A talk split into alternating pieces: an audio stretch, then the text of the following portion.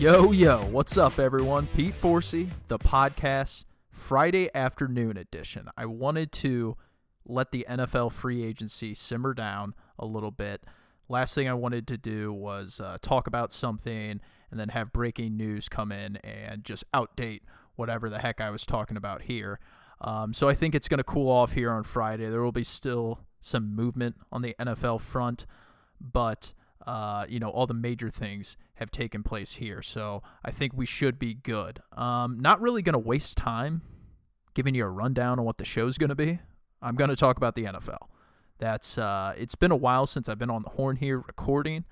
Last Wednesday was the last time I uh, I sh- shared some time with you guys, and feels like forever. Feels like a lot has changed, and I'm just going to dive right in here. Um, this entire week took me back to a conversation as far as what happened this week, the series of events and in trades and yes, free agent signings. It took me back to a conversation I once had with my dad. My dad, like me, likes the NFL, but he certainly doesn't pay attention to it to the extent that I do. So a lot of times he relies on me to kind of keep him up to speed on what's going on. And a few years ago, I remember he entered the room when I was watching TV. Might have been like NFL Live or MLB Network, what have you. And he asked me about what was uh, the headline on the television. He said, "Oh yeah, blah blah blah blah blah. This team is doing well. This player contracted is up." And he asked me to confirm if that's what was happening. And my response to him was, "Well, while that was the case just a short time ago, this player said that. This GM got fired. The owner said this, so the direction has completely changed." And his remark to that was like, man, sports is like a soap opera. You really got to pay attention to it every day because things change. And it's it really rings true. It really does ring true. And the reason I thought of that is because when I looked at all looked at all of the attention that the Oakland Raiders were getting for their free agent movement this year. There were some people that had glowing reviews, they liked it and there were some that didn't like it. And a lot of them started to use that buzzword again rebuild. The word that is a figurative place for NFL franchises. I I'm so sick and tired of the rebuild phase in the NFL. It goes it's right up there along with the figurative window. Well, I'm not saying it's not a, a phase for an NFL team during any given year. I think it's just far overblown. This is a win now league. You don't concede seasons in the NFL. You always want to win. Now, there are times where your franchise is in a state where it's far too gloomy to make bold decisions, take risks but the players, the coaches, they don't show up to concede a season. You are supposed to allocate your resources to win. Sometimes your resources are depleted, sometimes they are abundant. The whole Jon Gruden, Mike Mayock, or even Mark Davis, that they came out and admitted that they are tearing things down to the studs and thinking long term here, thinking Vegas. I haven't heard a clear admitted declaration from any of those guys.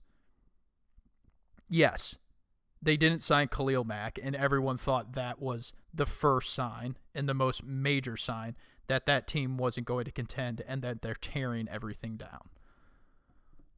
They did go ahead and trade Amari Cooper after that. But let's back up to Khalil Mack do we know the guaranteed signing that he got? It's 90 million. 90 million and 60 of that 90 million was guaranteed at signing. So the Oakland Raiders had to prove that they had 60 million to give to Khalil Mack had they signed him. This is the contract that the Chicago Bears signed him to. So I'm just kind of keeping everything equal here. because obviously maybe he wouldn't have received that contract for the Raiders. But this is the type of player that he is. So keeping everything equal, the Raiders would have had to prove and put in escrow to Khalil Mack that they had $60 million to give him. I think the truth is coming out now. And it's what was reported. It's kind of what I suspected. And while I would have tried to keep Khalil Mack, if this is what it took to keep him, it sounds like the Oakland Raiders don't didn't have the cash. They didn't have the cash flow to prove to Khalil Mack that they could give him $60 million. Now, the the Oakland Raiders just dished out 109 million in guarantees to four players in free agency. 109 in guarantees, not in signing bonus, however. Total guarantees over several years. AB got 3, Trent Brown got 5, Joyner got 4, Tyrell Williams, it's not official yet, but it sounds like he got 4 as well. The Oakland Raiders are doing something that I like. They are trying to build their roster. They're using the resources that are given to them at this time to accelerate the the process of making the playoffs. If you want to use rebuild, sure.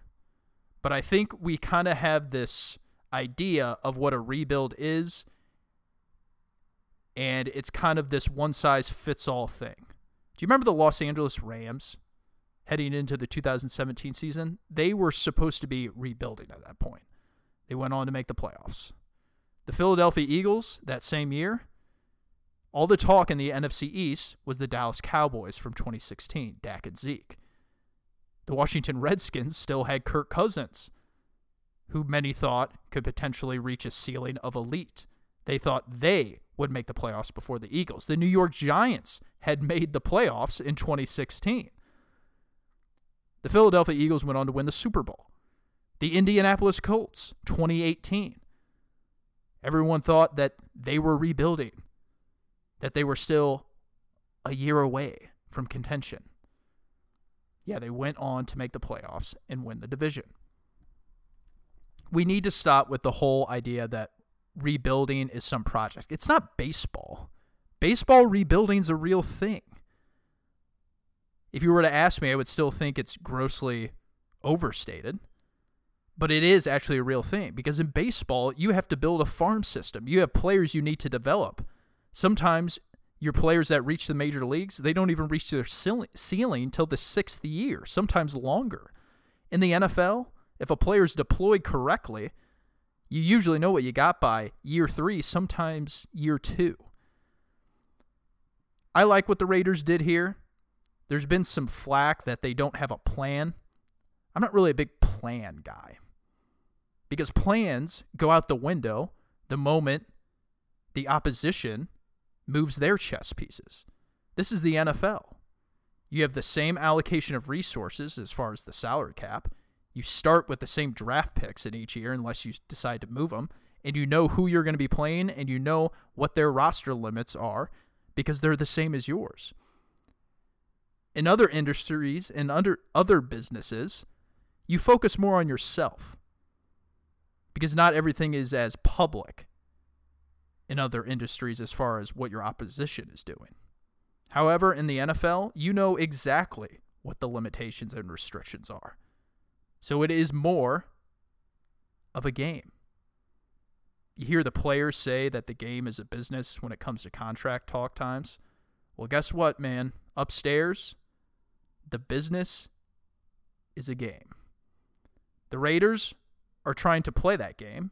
If it's effective, well, that will bear out in a few years. But I like that it doesn't appear to be that they're trying to tear it down to the studs, concede seasons, and not take advantage to what is in front of them. They got Antonio Brown, a destination that I listed last week as a as a top spot for him.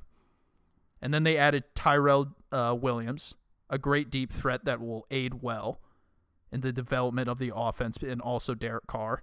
They got Lamarcus Joyner, a safety who can also play slot corner in a pinch, and is really just the modern day D back that you want, along with Trent Brown, who, yes, is overpaid, but was the best tackle available on the market. I like what the Raiders are doing here. They're proving to us that again, you don't have to lose and concede seasons year after year after year to be a good team in contention cons- consistently down the line. Let's see what happens. I like the moves, but in the future, we'll see how it bears out. The next conversation is really a conversation of two parts. Odell Beckham Jr. traded to the Cleveland Browns, first round pick, third round pick, along with Jabril Peppers. They go to the Giants. The Browns get Odell. You know, a lot of people crushing this. A lot of people crushing this because of the talent and skillful player that Odell is, and then also calling it foolish based on the return. On paper, and really in actuality, the return does not match the player. First round pick third, and a throw in of Jabril Peppers, who will he'll fill the team. Uh, doesn't really play well in space, but it you know, really just a, a throw in of a player. He's not really going to move the needle much for the Giants. Um, the return certainly doesn't match the player, I don't think. However, I just got off talking about how this is a game. Upstairs, it's a game. In the executive office, it's a game. And I think what Dave Gettleman wanted to do for the moment he took over was not extend Odell Beckham Jr and potentially trade him to get a return. And I think what he saw after what the Steelers got in return for Antonio Brown, I think he said, oh gosh, if I wait any longer and everyone knows that I want Odell out of the building, I'm going to get little to nothing. I'm going to get something like that, potentially even less. Now, he certainly cut his losses with this deal, I think. He's eating 16 million in dead money. That, that that's not good.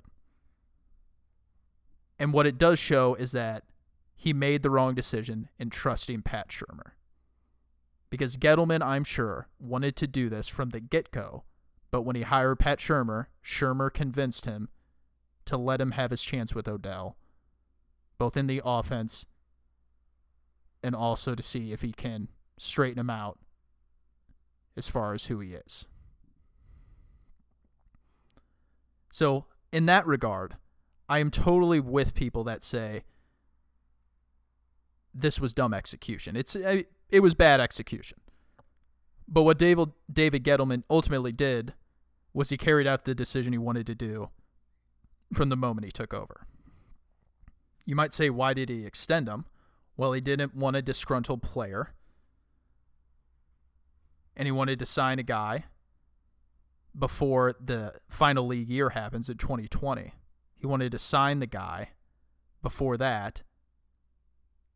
And so his new head coach could have someone peaceful heading into uh, their first season together. Bad execution, but the decision I'm okay with. And that seems to be the split that I'll probably have with most people media members, fans, whoever. Because all the media that I'm looking at, a lot of them are slamming the decision because Odell's a good player. And, you know, I've listed before the p- things that I have problems with, and I can't. I don't I can't overstate it. I don't think anyone can either if you see who wins the Super Bowl every year and the teams that are consistently there. It's teams that have culture. And unless I guess it's if you don't consistently listen to the successful teams, the teams that get it done, and pay attention to the small details that people point to and why they win championships, then I guess you can't appreciate the impact that it, has. I remember Ed Reed of the Baltimore Ravens. He had a conversation with someone earlier this year. Uh, I believe it was at the Super Bowl, actually he had a conversation with someone and they asked about 2012 and when they won their Super Bowl. And they asked Ed, they said, Ed, can you point to one thing that really made a difference on that 20, 2012 Ravens team and why you guys won the Super Bowl? And he kind of chuckled and said, Man, one thing, He goes, dude, it's everything. It's how you take your tape off. And the, the reporter was like, What? Take your tape off? He goes, Yeah. During uh, during a point in that season, there was a rookie on the team who cut his tape off and then threw it on the ground. I said, Man, the trash can is right there. Why don't you just throw it away? And it's the small details like that, how you carry yourself each and every moment. Dak Prescott had the same thing uh, pulled up about him during his rookie 2016 season. It was it, it blew up in Dallas Fort Worth. He tossed a uh, Dixie cup over his left shoulder, didn't go into the trash can. He got up during the middle of the game, picked it up, threw in the trash can. No one would have batted an eye if he didn't do anything. But it's small details like that, culture things that make a big impact. I'm not saying that one thing, but what you point to, or what that points to, is trust, dependability, consistency from other players. And Odell just hasn't proven that. He he blasted his quarterback during a sit down during the season. He talked about how he wasn't really sure if he wanted to be a giant, if he was having fun being a giant. Well, that's not exactly the way to stay a New York football giant. I'm okay with the decision that David Gettleman made that he wanted to trade Odell Beckham. The execution part, eh, not so much. I think he saw where the game was headed and he said, I got to I better cut my losses. But in the end, the biggest move, the biggest mistake that he made was trusting Pat Shurmur. He should have cut bait with Odell last season, traded to the Rams. They were reported to be very interested in him.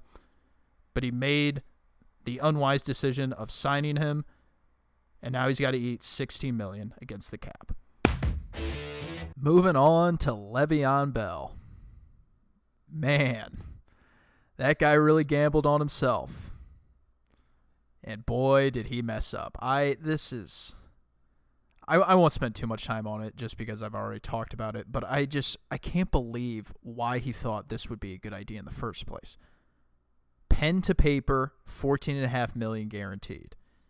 You stub your toe during the middle of the season, tell the team you can't play, make a business decision, if you will, to borrow from Deion Sanders you could have hit free agency with that guaranteed allotment and would have been much more stronger at the negotiating table. But since you didn't play, you just kept yourself out of harm's way, lost out on fourteen and a half million guaranteed dollars. You got 25 million guaranteed at signing and also in total guarantees. This deal is a is like a bargain for the Jets. They're getting a fantastic player, and after two years, they they can cut Bell and only have a four million dollar dead cap charge. I mean, this is good for the Jets. Not only did he sacrifice record setting deals, he, he didn't reset the market like he said he would. He also said he wouldn't play if he didn't do that. Well, surprised he signed this deal then. The Jets, my gosh, this is great for them. Not only is he a great player, but he's going to be cheap. And they've been spending wildly. Got CJ Mosley, got uh, Buster Skrine or Screen. Got Jamison Crowder, who I think is one of the better wide receiver options on the market. They're really improving. Uh, traded for Osemele over from the Raiders. Le'Veon Bell, man, he really sacrificed. Oh, I, I mean, I won't even really take it much further. Man, swing and a miss. Really talked a big game there, Le'Veon. Much more bark than bite. And hey, you you definitely are richer. Congratulations, got your money. But this is just this was done from the get go. All the people in the media that said that applauded this from Le'Veon Bell, man, do you guys not have foresight? You have no prescience whatsoever. Booger McFarland, I remember you on Monday Night Football applauding Le'Veon Bell for sitting out the season when the Steelers were, I believe they were playing Tampa Bay. My gosh. This was this was dumb from anyone who understands how the running back position is paid, how it's valued, and how to manipulate the cap, or excuse me, the franchise tag when it's applied to you. Just dumb from Le'Veon Bell. Still very rich, obviously, but man, fourteen and a half million in the hole. You'll never get that back. Shifting to something a little more local here, Kansas City Chiefs trade Dee Ford to the San Francisco 49ers for a second round pick in the 2020 draft. So, not this season, but the, the 2020 draft. I know this appears to be a very light return, and I think it is for the Chiefs. But really, what I think it was, it was a game of leverage that the 49ers uh, ultimately came out on top of in their favor. I think they understood that the Chiefs really wanted to get salary cap relief now, and that ultimately they probably didn't see him as a long term fit, but the Chiefs were willing to go an extra year on the tag with Dee Ford to see if it was a potential fit or not. But really, they uh, if they had to forecast the future, they didn't see Dee as in their plan. So the 49ers used that against them, and they used a second round pick in next year's draft to land Dee Ford. 87 and a half million over five years for Dee Ford. Uh, strangely enough, the, the you know the details on this still haven't been reported as of this recording. So I'm not going to hammer this too much just because uh, I don't know those details, but it looks like it was a bit of an overpay by the 49ers. However, not an overpay by much if you think Dee Ford is going to flourish and even improve to what you think he can be. The 49ers run a really a hybrid defense. Um, they're much like the New England Patriots in that they run a 4 3 and a 3 4, and really just a series of things that um, are neither. So Dee Ford could be an excellent fit. I think he really is a, a useful player, and I do think he would have been a fine fit in Kansas City. They're switching to a 4 3. That's what he played at Auburn. And Dee Ford simply is a eager spin back, use my speed, get after the quarterback. And he really showed that last year. And I understand the conflicting idea of why you may want to hang on to a guy like that. He's a one trick pony. That's all he's got. He just uses his speed off the edge to, to beat tackles and to get to the quarterback. Also, his injury history, his bad back. Maybe they don't like the medicals on that, and it's as simple as that with Dee Ford. They're not willing to dish out cash to a guy with that type of history. If that's the deal, I can totally understand the Chiefs um, waving goodbye. However, you know, I think it, it really just is a value of getting instant relief. Tyreek Hill, you can extend him now. They understand some of the uh, contracts on the horizon as well. Mahomes, namely, uh, among them, but uh, they want this the salary cap relief. And ultimately, if they didn't think Ford was in their plans, why wait? Get it done now. They also appear to be going with a, a different philosophy on defense they're really it I think they're going to be investing heavily in uh, in the secondary as we've already seen. Uh, they got the honey badger, and he also can bring pressure off the edge on design blitz. He's a very useful defensive back. He can line up in the slot. Um, he can play strong safety, free safety, uh, even tackle uh, in the middle of the field. So I think really it's just a shift in philosophy for the Kansas City Chiefs. They saw how they got torched down the road by the by the great quarterbacks. Uh, really, I'm just talking about Brady in the AFC Championship game. But they understand if they're going to take that next step, those are the quarterbacks they're going to face. Those ones that really just diagnose the defenses and the holes in his own defense, and that the defensive backs are imperative in that situation. Because what Brady did is he schemed out their pass rush during the uh, AFC Championship game. So instead of going Indianapolis Colts uh, early 2010s with those Peyton Manning teams when you had Dwight Freeney, Robert Mathis. They said, no, we're going to focus on the secondary because those pass rushers can be schemed out. Maybe that's a philosophy. Maybe I'm overplaying that a bit. That's kind of what's going through my mind right now. However, let's shift to the San Francisco 49ers because they've really had a good free agency period. And I'm really starting to see a lot of New England and how Kyle Shanahan is uh, how he's constructing this offensive side of the football. He uses a lot of big personnel, a lot of traditional personnel 12, 21, two running backs, two tight ends. And he uses, uh, you know, tight alignment to really simplify things for his quarterback and also his offense. He just signed Tevin Coleman to a two year, $10 million deal. That is a steal. That could ultimately be the best signing when it's all said and done in free agency as far as value. As far as extracting value from a player comparative to his price tag. Two years, $10 million. That is awesome. Tevin Coleman can get to the outside better. Uh, just as good as anyone, really, as far as a running back is concerned. And then he's also a fantastic catcher of the football out of the backfield. I'm really seeing just similarities between that and New England. You got Coleman, who can do both.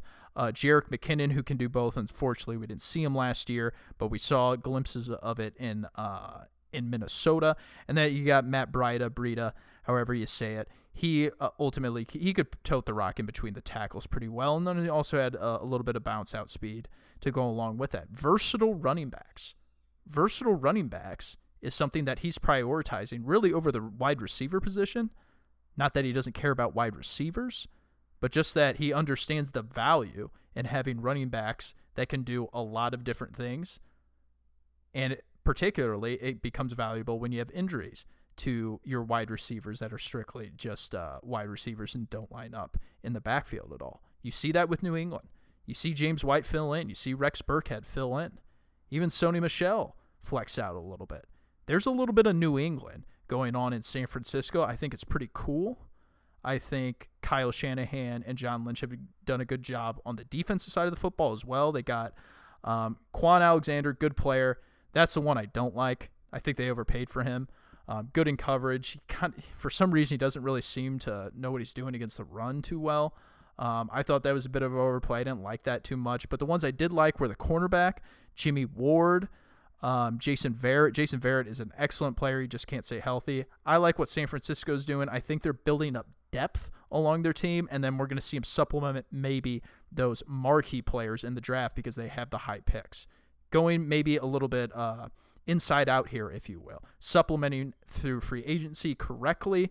Um, and then we may see some really high impact players in the draft. I like what San Francisco's doing. I think they're going to be a uh, contending team in 2019. Breaking news here on the podcast. The Tennessee Titans acquire Miami quarterback Ryan Tannehill. He will be going to Nashville to back up Marcus Mariota. If there was ever a sign that I was going to receive somewhat big news here in the podcast, it's announcing putting off the podcast because I hope I don't receive big news. So I had that coming. And, you know, I wasn't really planning on talking about this, obviously, because this was unforeseen. But, you know, just my thoughts on that. Um, they're going to sign Tannehill to a one year seven, fully guaranteed to back up Mariota. That's pretty pricey for a backup. Um, I kind of I kind of get it though. I'm lukewarm on it overall. I think one year seven million is a bit too much. I think maybe like five million could have done the trick. And you know it really shows you where they are with Mariota. They're willing to go to the fifth year option. They gave him that. That became guaranteed uh, on the new league year, uh, the first day of the new league year. So they're going to be spending 27 million at the quarterback position. And with the state of their roster, where it's at, excellent defense, need to improve on their playmakers, offensive line, pretty good. I understand why they would commit that kind of money. They can do it. Um, and they're trying to make the playoffs. They're vying for the playoffs this year, so I understand. Also, if Mariota proves to be ineffective at any point, you have a player in Ryan Tannehill who, from in the pocket, he can be pretty good. We've seen him play, you know, he's had flashes of excellence, uh, never been consistent enough. It's outside the pocket that he's really not good. So, in essence, they're kind of getting Marcus Mariota in a way. Maybe they're just trying to see under a different coordinator, under a different coach, if Tannehill uh, can be elevated uh, to a different level. It's really just an insurance policy. I see it for if Mariota goes down, they have a similar player who can run the offense, who can step in and run the same offense that they're running. So, you know, I get it for the Titans. I think they overspent a little bit, but with where they are, where their state uh, of their roster is at, um, I understand them making that move. But ultimately, you know, Miami, what are they going to do? They obviously tried to sell Bridgewater on coming to be a starter but that wasn't enough for him. And they weren't going to keep Tannehill under any circumstances. So trading him for a fourth round pick, That's what it's reported as. They're getting a fourth round pick in next year's draft, and then they get a sixth in this year's draft. So good for them. Um, they really need to find a quarterback. I think they're going to be looking in this year's draft. If you've ever heard me talk, uh, I think they have one of the better projects on their hands in the NFL. Uh, so I'll take the time to talk about him now, and that's Luke Falk, the former Washington quarterback. He is a very, very interesting case. I I was really excited when Adam Gase had the opportunity to get his hands on him. He, uh, you know, obviously he's worked really well with quarterbacks. He's elevated. Um, Jay Cutler, he worked well with Peyton Manning, really cultivated offenses to how he preferred it, and then also learned a lot about uh, game design through his years in Denver. I really think had Gase stayed in Miami, he could have helped Luke Falk uh, earn the chance to start. I'm not here to clamor and say that Luke Falk uh, is one of the best prospects out there and is a, a hidden gem. He's a very curious case, though. And what I think he could have the potential to be one day, if he were to reach the ceiling that I think is you know, a potential, or not the ceiling. I'm not talking about potential. Just the track that he could take is a Tony Romo style uh, career. Sit for three years, undra- uh, You know, Romo was undrafted, sat for three years, learned from a great mind in Sean Payton, obviously Bill Parcells as well. I think if Luke Falk's in the right environment, we could see someone that could potentially be a starter one day in the NFL. And Miami's got that on their hands. Uh, not sure if uh, they're going to think as highly of them as I do. They obviously have uh, Brian Daly, or not Brian Daly, uh, Chad O'Shea is their offensive coordinator in Miami with Brian Flores, two New England guys. Maybe they'll see something. Uh, but Miami's got to figure out the quarterback position. Um, could be in on Drew Lock, could be in on Dwayne Haskins or Daniel Jones. Uh, here in the 2019 draft. But that's breaking news here. Ryan Tannehill traded the Titans, fourth round pick goes to Miami in return. Remember, everyone, free agency is not how you win in the fall. Still, way too many ways to improve your team. You got the draft, you got the post June 1 cuts that come out, uh, you got restricted free agents that teams choose to ultimately not tender a contract to. Just way too many things can happen between now and then. Don't worry, Steelers, Giants. Obviously, it'll probably be a rough 2019, but don't worry about 2020 being a, a replicate of that. Okay, you still got good pass catchers, Tate, Engram, uh, uh, Shepard. You got to figure out the quarterback position, obviously, but you improve the interior. Uh, you got Saquon, obviously, as well. Don't don't think this is going to be a five year thing. That the teams that make it a five year thing are the teams that don't know what they're doing when it comes to refacing the roster. So, uh, cheer up there for all your teams out there that maybe are, are going through a phase similar to that. Uh, but that's going to wrap up episode 10 of the podcast here. Love to hear your questions. Uh, love to hear your comments on what you have to say. Go ahead and hit the hotline 816 226 7483. Let me know what you think. Have a great weekend. Big weekend here in Kansas City. We got the Big 12 Conference Tournament. Uh, for hoops, you know, not really a sport I care too much about, but obviously going to be good atmosphere. I'm going to check out some of those games. Uh, have a great weekend. Hit me up, slide up in those DMs. Let me know what you think at Pete4C. We'll see you next week.